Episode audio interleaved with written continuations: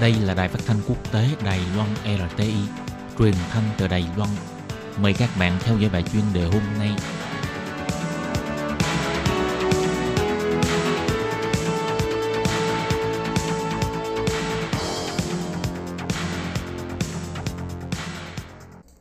Thúy Anh xin kính chào quý vị và các bạn. Chào mừng các bạn đến với một chuyên đề ngày hôm nay. Chủ đề của chuyên đề ngày hôm nay là điều cấm kỵ của thần linh hay là con người. Phụ nữ Ấn Độ dũng cảm bước vào ngôi đền linh thiêng để đấu tranh cho quyền bình đẳng. Và sau đây mời các bạn cùng lắng nghe nội dung chi tiết.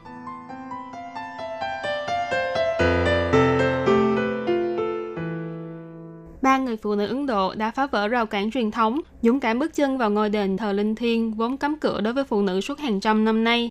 Đây là một hành động mang tính lịch sử, đánh dấu sự can đảm và ý chí kiên cường của nữ giới Ấn Độ trong việc đấu tranh giành quyền lợi của mình. Ngôi đền Sabarimala, thờ thần Ayappa, nằm ở bang Kerala phía tây nam Ấn Độ, được xem là một trong những ngôi đền linh thiêng nhất của đạo Hindu. Mỗi năm có đến hàng trăm vạn tín đồ đến đây hành hương. Vài thế kỷ trở lại đây, ngôi đền linh thiêng này vẫn luôn cấm cửa phụ nữ trong độ tuổi từ 10 đến 50 tuổi bước vào. Năm 1972, Tòa án tối cao của bang Kerala chính thức ra lệnh cấm nữ giới từ 10 đến 50 tuổi vào đền, đồng thời yêu cầu chính quyền bang Kerala huy động lực lượng cảnh sát để duy trì quy định này. Thế nhưng, vào tháng 9 năm 2018, Tòa án tối cao của Ấn Độ đã phá vỡ truyền thống bằng cách đưa ra phán quyết cho phép nữ giới ở mọi độ tuổi đều có thể bước vào ngôi đền thờ này.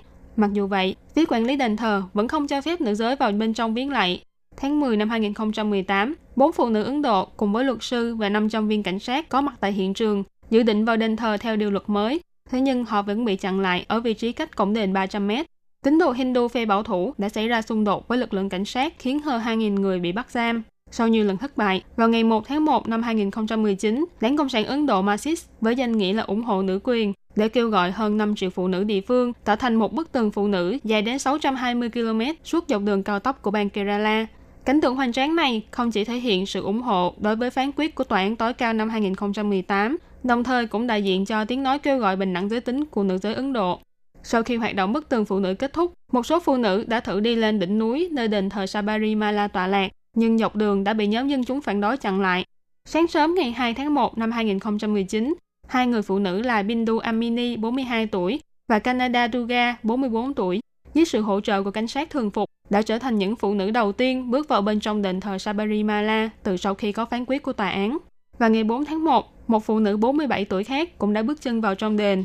Đối với tín đồ nữ giới và luật pháp Ấn Độ mà nói, đây là một thành quả thắng lợi đáng mừng nhưng việc này lại phạm vào điều tối kỵ của đền thờ, khiến cho rất nhiều tín đồ phe bảo thủ phẫn nộ, đồng thời xuống đường biểu tình và gây bạo động trên đường phố của thành phố Kochi thuộc bang Kerala. Các cửa hàng phải đóng cửa và giao thông đình trệ, một người chết và hàng trăm người khác bị thương. Sau sự kiện, các quan tư tế trong đền thờ cũng đã cho đóng cửa đền và tiến hành nghi thức thanh tẩy rồi mới mở cửa lại.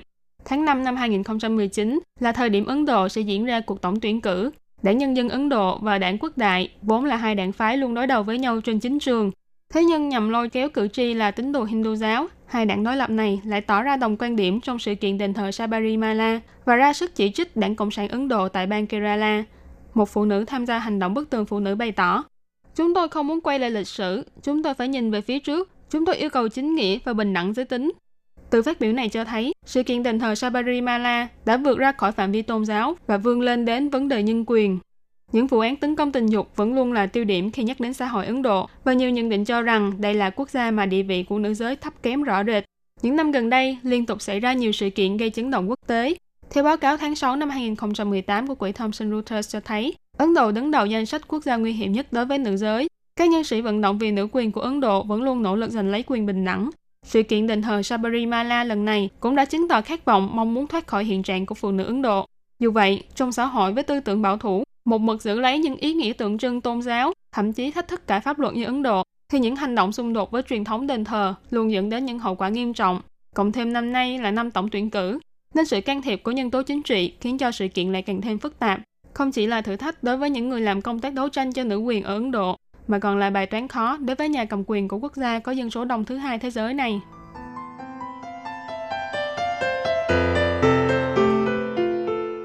Vừa rồi là bài chuyên đề do Thúy Anh biên tập và thực hiện. Cảm ơn sự chú ý lắng nghe của quý vị và các bạn.